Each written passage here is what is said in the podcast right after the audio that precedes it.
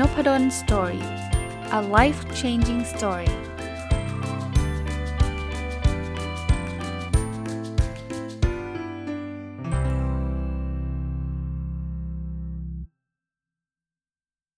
สวัสดีครับ ยินดีต้อนรับเข้าสู่นพดล Story Podcast นะครับ วันนี้เอาหนังสือที่ชื่อว่า The Four มา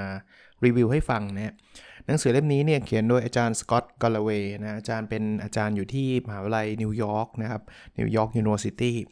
ต้องบอกว่าเป็นหนังสือเล่มแรกของอาจารย์ แล้วก็เป็นหนังสือที่ทำให้อาจารย์มีชื่อเสียงเลยนะแต่สำหรับผมเนี่ยค่อนข้างแปลกนะอาจารย์เขียนหนังสือมา 3 เล่มนะผมไปอ่านเล่มที่ 2 ก่อน แล้วชอบเลยนะครับถ้าจำชื่อไม่ผิดนะชื่อ The Happiness Algebra หรือ The, The Algebra of Happiness เนี่ยแหละนะครับเคยรีวิวไปแล้วด้วยถ้าถ้าจำไม่ผิดนะครับ ก็อ่านแล้วชอบเลยว่า เอ้ย คนนี้เขียนหนังสือสนุกมากนะ เล่มที่เล่มเล่มนั้นเนี่ยจะเป็นเล่มที่อาจารย์พูดถึงในเรื่องของชีวิตของอาจารย์ และทำยังไงให้ชีวิตมีความสุข มันเหมือนกับมันค่อนข้างตรงกับความคิดผมอะนะแล้วหลังจากนั้นเนี่ยเล่มล่าสุดที่อาจารย์เพิ่งออกก็เลยซื้อมาแล้วอ่านเลยก็คือ The Post Corona นะครับ ก็ได้รีวิวไปแล้วเรียบร้อยเช่นเดียวกันนะ นั่นคือเล่มล่าสุด แล้วค่อยไปแทร็กเล่มแรกมาอ่านนะครับ จริง ๆ เล่ม The Four เนี่ยซื้อมาก่อนหน้านั้นแล้ว แต่ว่าเอามาดองนะ ดองไว้นานมาก แต่พอได้อ่าน2เล่มหลังแล้วก็อดไม่ได้ที่จะขุดกองดอง แล้วก็เอามาอ่านอีกรอบหนึ่ง ก็ชอบนะเทลโฟเนี่ยเป็นการพูดถึงบริษัทยักษ์ใหญ่ 4 บริษัทก็คือ Facebook Google Amazon แล้วก็ Apple นะอาจารย์กอลเวเนี่ยไม่ได้เล่าว่าเออ Facebook ทำอะไร Google ทำอะไร แต่ว่าออกไปในทาง criticize หรือวิพากษ์วิจารณ์ การเอาเปรียบ ของบริษัทพวกนี้นะครับ หนังสือผมอ่านเป็นหนังสือแปลเป็นไทยของสำนักพิมพ์ C1 นะเขาเขียนบอกว่าเปิดโปงด้านสีเทาของสีพ่อมดไอทีนะครับอ่านแล้วชอบนะก็เลยวันนี้อยากจะเอามาเรียบเรียงให้ฟังกันละกันนะครับว่า หนังสือมีประเด็นอะไรที่น่าสนใจนะครับเขาเริ่มต้นจากการพูดว่าจริง ๆ แล้วคนส่วนใหญ่ก็ชื่นชอบแหละ ถ้าไม่ชื่นชอบเนี่ยไอ้สีบริษัทนี้ก็คงไม่ไม่ประสบความสำเร็จขนาดนี้หรอกนะครับ แต่เขาตั้งคำถามว่าเป็นเทพหรือซาตานกันแน่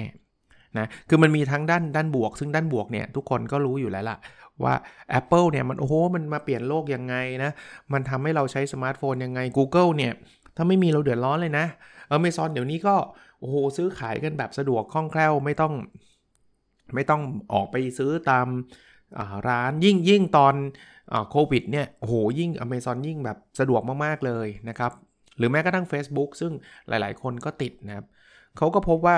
เอาง่ายๆนะ เอาเริ่มจาก Amazon ก็ได้นะ ถ้าเทียบกับ Walmart เนี่ยโอ้โหมันมันมันใหญ่กว่าไม่รู้กี่เท่าในในแง่ของมูลค่าทางการตลาดนะ คือพูดง่ายๆว่าราคาหุ้นคูณกับจำนวนหุ้นเนี่ยอเมซอนมันใหญ่กว่าวอลมาร์ทั้งๆที่วอลมาร์เนี่ยมันมีไม่รู้กี่สาขาวอลมาร์นี่ก็เป็นยักษ์ใหญ่นะครับ หรือ Facebook เนี่ย ถ้าเราเทียบกับบริษัทอย่าง General Motor เนี่ย มูลค่าตลาดต่อพนักงานหนึ่งคนนี่ต่างกันมหาศาลนะ Facebook เนี่ย โอ้โห คือแบบเยอะมากอะนะครับ แต่ว่าในขณะที่ GM นะ General Motor เนี่ยเขามีจำนวนพนักงานเยอะนะ แล้วแล้วมูลค่าตการตลาดก็สู้ Facebook ไม่ได้ คือคนละคนละสเกลเลยก็แล้วกันนะครับ อย่างเงี้ยคือคือตัวอย่างว่าเดี๋ยวนี้เนี่ยสิ่งเหล่านี้มันเข้ามาเปลี่ยนโลกนะ ในปี 2006 เนี่ย top 5 ของบริษัทที่ใหญ่ที่สุดนะ คือ Exxon Mobil ทำเรื่องของน้ำมันใช่ไหม GE General Electric นะครับ ก็พวกอิเล็กทรอนิกส์ต่างๆนะครับ Microsoft Citigroup Bank of America นะในสี่อันนี้มีแค่ Tech Company อันเดียวเองคือ Microsoft ซึ่งเป็นยักษ์ใหญ่ในอดีตนะ แต่ปี 2017 นะครับ อันดับ 1 คือ Apple อันดับ 2 คือ Alphabet ก็คือ Google อันดับ 3 คือ Microsoft อันดับ4คือ Amazon และอันดับ 5 คือ Facebook ไม่มีแล้วนะครับ พวกบริษัทน้ำมัน พวกแบงก์พวกอะไรแบบนั้นไม่มีละนะอันนั้นก็คือสิ่งที่เกิดขึ้น แล้วมันก็มาเปลี่ยนชีวิตของเราอย่างที่บอกนะเดี๋ยวนี้เนี่ยคนจะหาสินค้าให้ท่านทายว่าเขาไปเสิร์ชหาสินค้าจากที่ไหน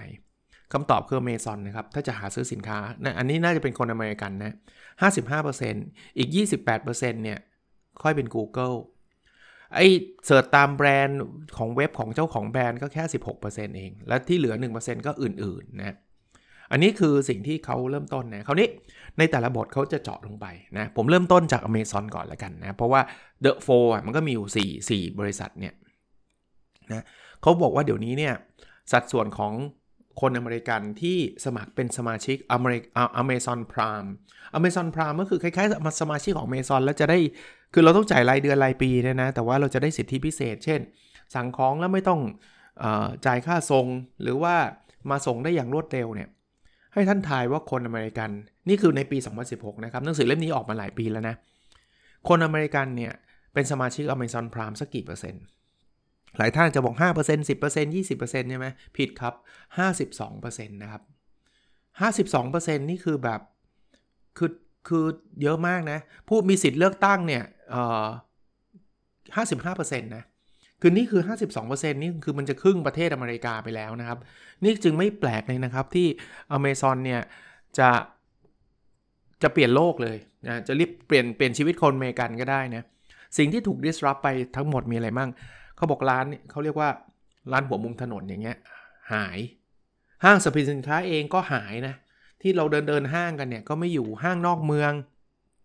ต่างๆ นานาหายห้างขายส่ง หรือไอ้พวกวอลมาร์ทเนี่ยก็จะหายไปเรื่อยๆ หรือร้านเฉพาะกิจนะครับ พวกนี้ไปหมดเลยนะครับไปหมดเลยนะสิ่งที่ Amazon ทำคืออะไรนะครับเขาก็เขาเรียกว่า everything store คือเขาก็ขายทุกอย่างในเว็บนะครับ แล้วก็มากวาดล้างไอ้พวกห้างพวกอะไรต่างๆ คนก็สะดวกซื้อเว็บ เอาไม่ต้องไกลครับเอาเอาในประเทศไทยเนี่ย ยุคโควิด -19 เนี่ย เดี๋ยวนี้ต้องบอกเลยนะ ถ้าจะเอาแชร์เอา wallet share wallet ก็คือ wallet ก็แปลว่าไอ้กระเป๋าตังค์ผมเนี่ย เงินส่วนใหญ่ที่ผมใช้ซื้อเนี่ยออนไลน์ทั้งนั้นเลยนะ เพราะว่าเราก็ไม่อยากจะไปเจอคนไง เพราะว่าตอนนี้มันก็ติดโควงโควิด กันเยอะแยะมากมายเนี่ย ดังนั้นเนี่ยอย่างในอเมริกาก็เหมือนกัน แล้วเมซอนเนี่ยมันไม่ได้ขายเฉพาะในอเมริกานะ มันขายทั่วโลกเลยอะนะผมซื้อหนังสือหลาย ๆ ครั้งที่ผมหาซื้อในประเทศไทยไม่ได้ ผมก็สั่งผ่านอเมซอนอีบุ๊กอย่างเงี้ยผมก็กดผ่านอเมซอนนะจริงๆเมซอนตอนเริ่มต้นเนี่ยเขาขายเฉพาะหนังสือนะแต่ต่อมาเขาขายทุกเรื่องทุกอย่าง มาดูอัตราการเติบโตของราคาหุ้นนะตั้งแต่ปี 2006 ถึง 2016 นี่แค่ 10 ปีนะให้ทายว่า อเมซอนเนี่ยเติบโตสักกี่เปอร์เซ็นต์อะ20 30 100% 200%ผิดหมดครับ 1,910%คือมันไม่รู้กี่สิบกี่ร้อยเท่าเลยนะครับ ในขณะที่พวกห้างค้าปลีกอย่าง Sears JCP JC Penney นะครับ Kmart Best Buy อะไรพวกเนี้ยนะติดลบหมดเลยนะ ติดลบหมดเลยนะครับ เพราะฉะนั้นเนี่ยเราเราจะเห็นว่า โอ้โหมัน มันมามหาศาล แล้วในปี 2017 เองเฉพาะปี 2017 เองเนี่ยเขาเก็บข้อมูลมานะ พวก Kmart เนี่ยติดลบ 18%ในขณะที่เมซอนเนี่ยเพิ่ม 3%นะครับขณะที่คนอื่นเข้าไปไม่รอดเนี่ยอเมซอนไปหมด ถ้าเราจะแยกแคตตากรีนะ ส่วนแบ่งตลาดหมวดเสื้อผ้าเครื่องแต่งกายอเมซอนชนะทุกทุกทุกอันครับ Macy's Macy's เค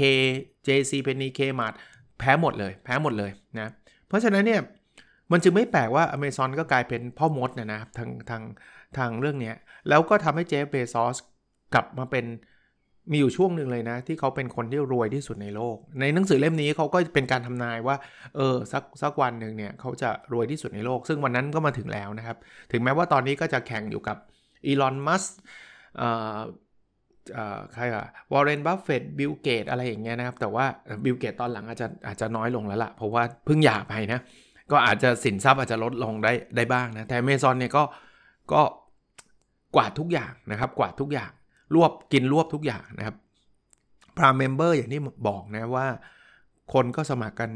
เยอะแยะมากมายนะครับ ซึ่งเป็นอะไรที่ที่น่าทึ่งนะครับ แล้วเขาก็ คนคนที่เป็นเมมเบอร์พวกนั้นเนี่ยเชื่อไหมครับว่าในแต่ละเดือนเนี่ยเขาจ่าย193 เหรียญนนะนี่คือรายเดือนที่เขาจ่ายให้ Amazon แปลว่า 193 เหรียญตีว่าสัก200 เหรียญก็เดือนละ 6,000เนี่ยแล้วเขามีมีคนเท่าไหร่ล่ะ50 60 ล้านน่ะครึ่งประเทศอะนะเอออาจจะเกินด้วยนะครับเป็นอาจจะเป็นร้อยล้านด้วย นี่ไม่นับพวก non Prime ที่ซื้ออยู่แล้วนะ non Prime เนี่ยคือไม่ได้เป็นสมาชิกเนี่ยก็จ่าย 138 เหรียญ อเมซอนไม่หยุดแค่นั้นนะครับอเมซอนทำ cloud cloud service คืออะไรคือ มันเป็นพื้นที่ให้คนมา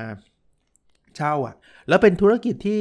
ขายดิบขายดีมาก คือเป็นพื้นที่ cloud อย่างที่เรารู้จักกันนะครับ เป็นเป็นเซิร์ฟเวอร์ให้คนมาเช่าใช้เนี่ย โอ้โห ขายดิบขายดีมาก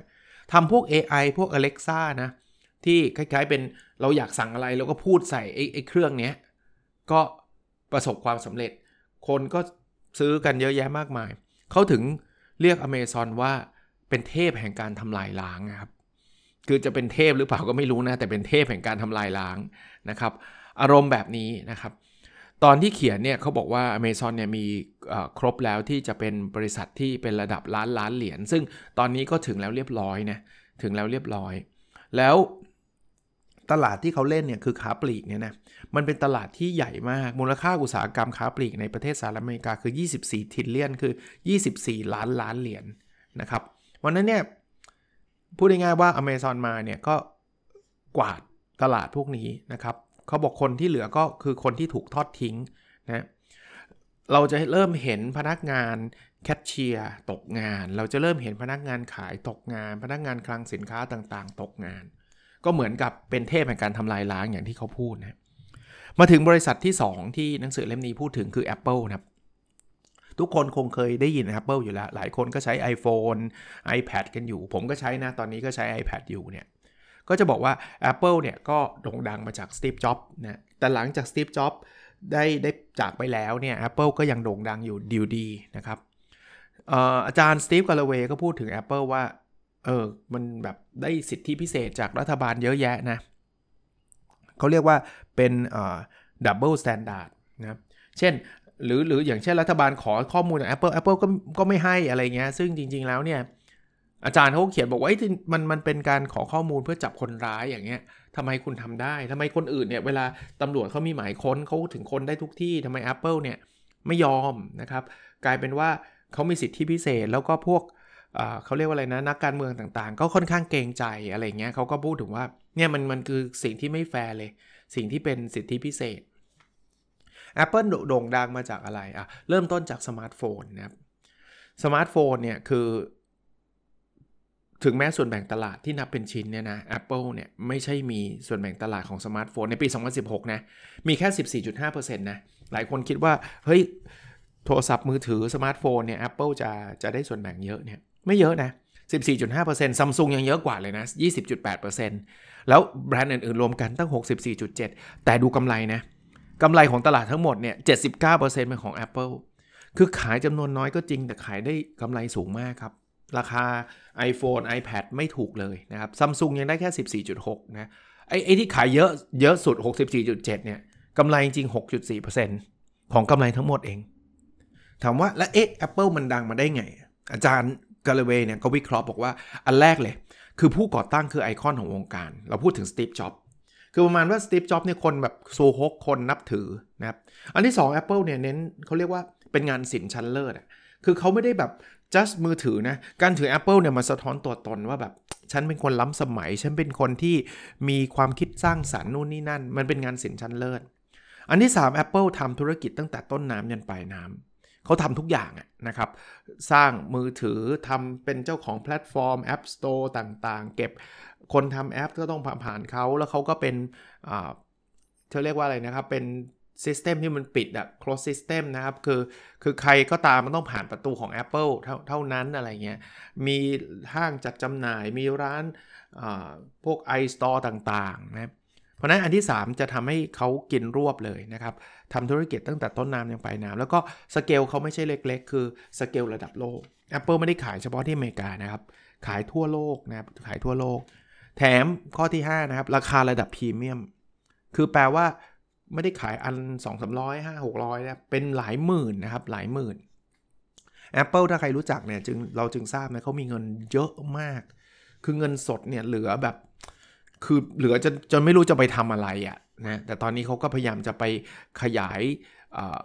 โอกาสต่างๆ เช่น ล่าสุดก็มีแนวโน้มจะไปทำรถแหละนะรถ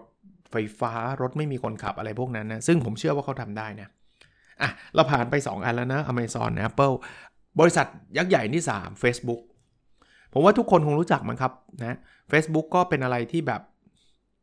ยึดยึดครองจำนวนยูเซอร์ได้เยอะที่สุดเลยอะ เป็นเป็นหลักพันล้านเนี่ยคือเรานึกแบรนด์ที่มีจำนวนผู้ใช้เกินพันล้านเนี่ยน้อยนะไม่แทบไม่มีเลยยังนึกไม่ค่อยออกเลยแต่ Facebook เนี่ยถึงแล้ว แล้ว Facebook เนี่ยชอบมาดึงดูดเวลาเราไปเรื่อยๆด้วยนะครับเวลาที่เราใช้กับ Facebook เนี่ยต่อวันนน่าจะเป็นสถิติในปีธันวาคมปี 2016เนี่ยเราเข้าใจว่าน่าจะของอเมริกานะครับ 35 นาทีนะแต่มันไม่ใช่แค่ Facebook นะ Facebook ยังไปซื้อ WhatsApp Facebook ยังไปซื้อ Instagram ไอ้ WhatsApp Instagram ก็อีก 25 นาทีนะ เพราะนั้นเขาค่อยๆ กินเวลาแบบนี้ไปเรื่อยๆครับ Facebook เนี่ยใช้หลักการทางการตลาดธรรมดาเลยครับ คือเริ่มต้นจาก awareness นะ รับรู้แล้วว่ามี Facebook เสร็จแล้วก็พิจารณาว่า เอ๊ะ ฉันจะยังไงดี แล้วก็ตัดสินใจซื้อ แล้วก็กลายเป็นแฟนคลับ เราเติด Facebook การนั่งอ่านกันเนี่ย เราคือแฟนคลับของ Facebook แบรนด์ก็จะต้องมาจ่ายค่าโฆษณาผ่านเพจ ของ Facebook ให้คนเห็นแบรนด์อะไรต่างๆ Facebook ก็เก็บเข้าไปเลยนะครับ อันนี้คือคือสิ่งที่น่าสนใจ นอกจากนั้นเนี่ย Facebook ยังเก็บข้อมูลเรามหาศาลนะเขาเขารู้หมดเลยนะ มีคนเคยบอกว่าถ้าเรามีเพื่อน 350 คนขึ้นไป ถ้าผมจำตัวเลขผิดต้องขออภัยนะครับ มันจะสามารถเอา AI ของ Facebook เนี่ยทำนายตัวผมได้ดีกว่า ภรรยาผมจะมาทำนายตัวผม หรือได้ดีกว่าตัวเองอะ่ะตัวผมเองอะ่ะจะทำนายตัวเองด้วยซ้ำแปลว่ามันมันมันมันยิ่งใหญ่มากนะครับ อีกเรื่องหนึ่งที่เฟซบุ๊กทำได้ค่อนข้างจะเรียกว่าดีนะครับ คือเรื่องของอุตสาหกรรมโฆษณา ตอนนี้เนี่ยอันอันดับหนึ่งยังอยู่ที่ตอนนี้คือปี 2016 เพราะหนังสือเล่มนี้มันออกมา 4-5 ปีแล้วนะ Google เนี่ย60% Facebook เนี่ย43%นะในขณะนี่คืออัตราการเติบโตนะครับ ขอโทษทีไม่ใช่ไม่ใช่เอ่อ market share นะครับ Google เนี่ยเติบโต 60%ต่อปี Facebook 43%ต่อปี แต่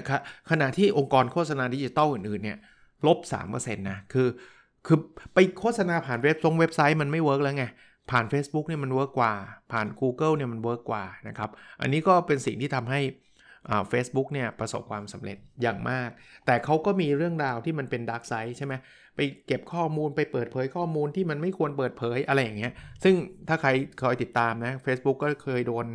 ขึ้นศาลขึ้นอะไรเยอะแยะเลยนะ บริษัทสุดท้าย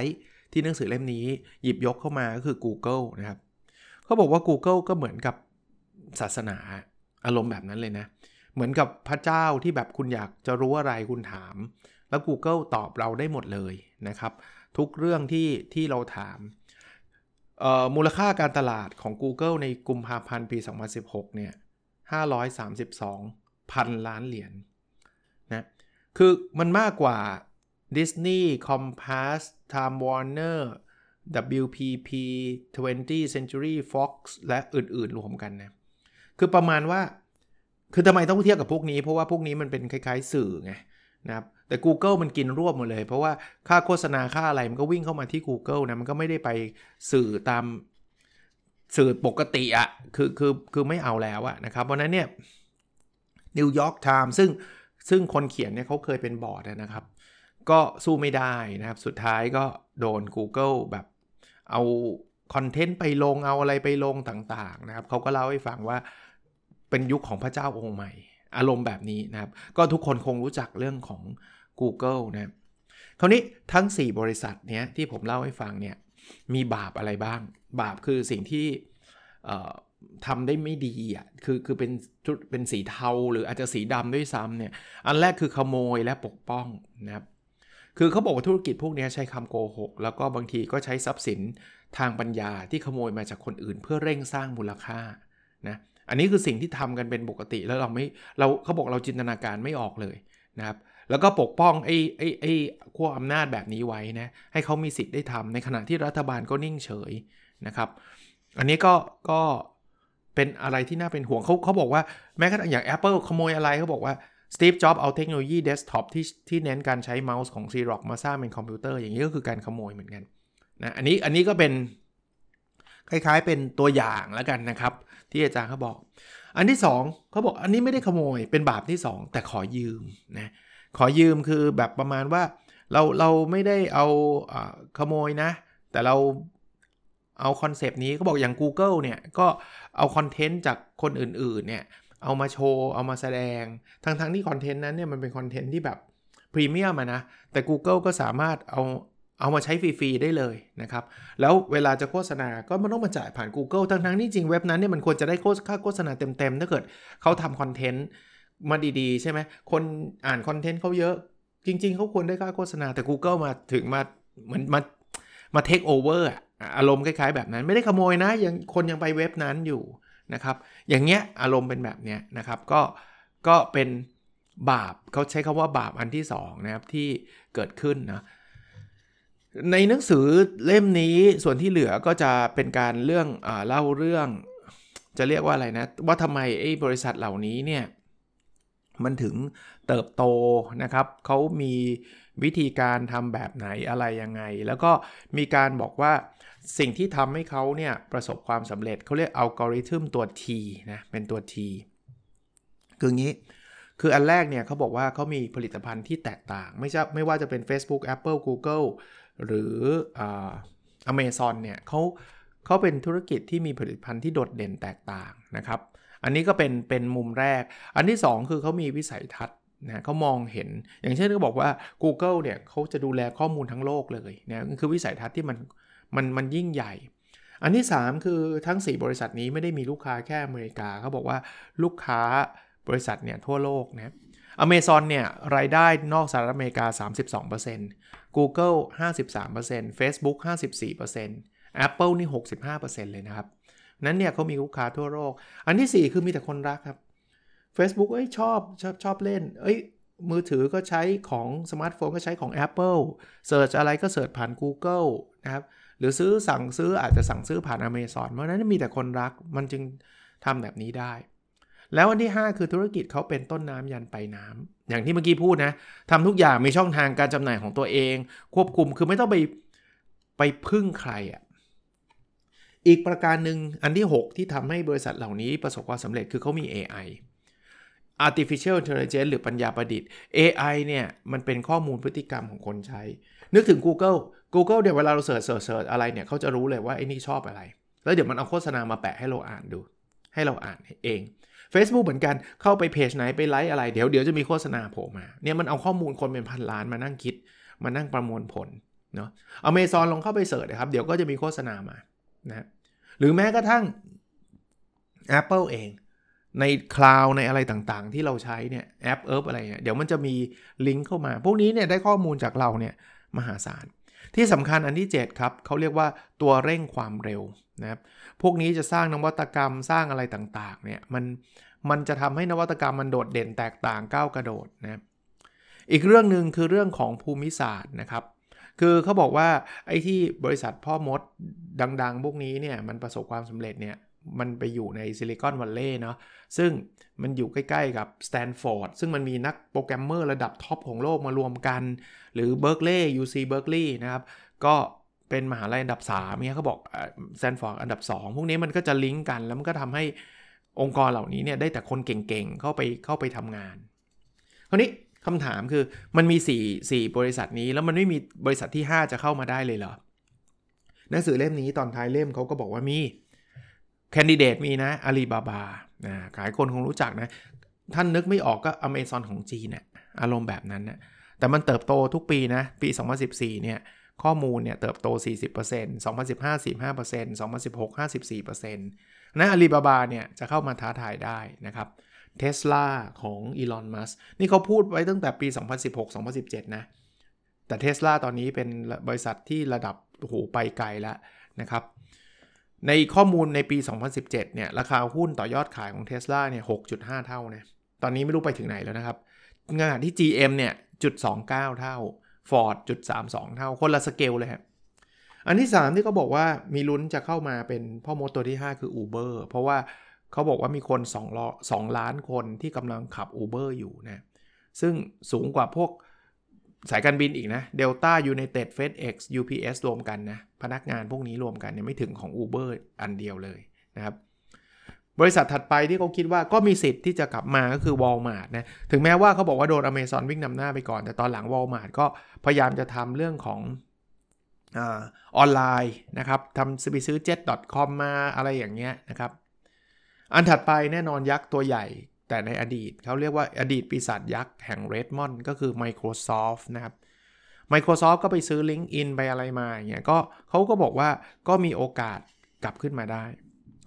ถัดไปคือ Airbnb ครับ ที่มีโอกาสนะครับ ก็คล้ายๆกับ Uber แต่ว่าเป็นเรื่องของสถานที่นะเพิ่งเข้าตลาดหุ้นมาสักปีที่แล้วมั้งครับ แล้วก็ยักษ์ใหญ่ก่อนที่ Google Microsoft จะเกิดอีกคือ IBM นะก็บอกว่าถึงแม้ว่าตอนนี้มันอาจจะ ดูว่ามันคงจะยากแต่ว่าไม่ใช่ว่าจะไม่ไม่ไม่ได้นะครับ ก็บอกว่าตอนนี้มีพระเอกตัวใหม่ที่น่ากลัวชื่อว่าวัตสันเป็นบริษัทที่เข้าถึงตลาดทั่วโลก ควบคุมกระบวนการทุกอย่าง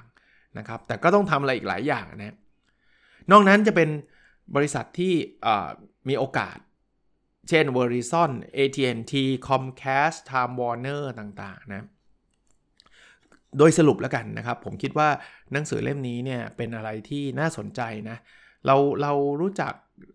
บริษัทเหล่านี้ แต่ว่าเรารู้จักในฐานะของยูเซอร์เป็นส่วนใหญ่นะครับ เราอาจจะไม่รู้จักแนวคิด หรือแม้กระทั่งเรื่องที่มันเป็นเทาๆ เรื่องที่มันดูแบบเฮ้ยมันทำไมมันทำอะไรแบบนั้นแบบนี้เนี่ยผมว่าลองอ่านดูก็ก็ก็ได้ไอเดีย มี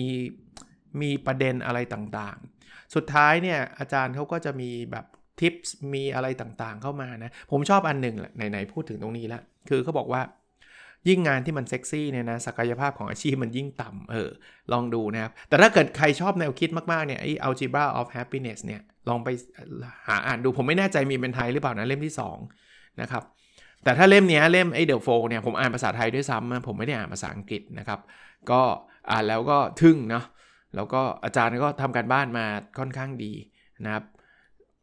แนะนำกันแล้วกันแนะนำนะครับ อาจารย์ Galloway อย่างที่บอกเป็นอาจารย์ที่ New York University Stern นั่นคือ Business School ของ New York University นะครับ ก็อ่านแล้วชอบนะครับเคครับเดอะโฟนะครับเปิดโปงด้านสีเทาของ 4 พ่อมดไอที Facebook Google Amazon Apple โดยสกอตต์กาลเวหวังว่าจะเป็นประโยชน์นะครับ เรื่องโควิดก็ถ้าท่านเบื่อก็อาจจะปิดตั้งแต่ตรงนี้ได้เลย ก็แค่ย้ำเตือนว่า 1. ใส่หน้ากากเข้มข้น 2. หลีกเลี่ยงการไปที่ชุมชนนะครับถ้าไม่จำเป็นอยู่ห่างให้มากที่สุด 3 ล้างมือนะครับ 4 ถ้าเป็นไปได้ฉีดวัคซีนนะครับก็ก็น่าจะเป็น 4 ข้อที่จะช่วยให้เราผ่านพ้นเรื่องนี้ไปได้นะครับเรื่องเศรษฐกิจสังคมต่างๆ เราก็พยายามทำให้ดีที่สุดนะครับ ผมเชื่อว่ามันจะผ่านไปก็ต้องช่วยๆกันนะครับ โอเคครับ แล้วเราพบกันในพิสดถัดไปนะครับ สวัสดีครับ